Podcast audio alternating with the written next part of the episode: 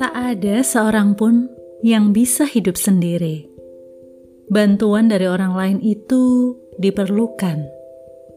Memberi itu tidak hanya bicara uang, namun juga pikiran, waktu, dan tenaga.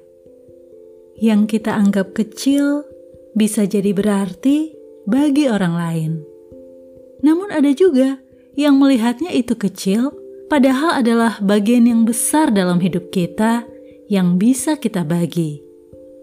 Poinnya adalah jangan lupa mengucap terima kasih dan bersyukur atas setiap pemberian. Besar atau kecil itu relatif. Sebesar rasa syukur kita atas setiap pemberian, dan sebaliknya, sebesar kerelaan dan kebesaran hati kita untuk berbagi dengan yang lain, apa pun bentuknya sedikit yang kita bagi akan lebih berarti ketimbang besar yang kita kenakan. Pencapaian memang membanggakan, namun pemberianlah yang dapat membahagiakan.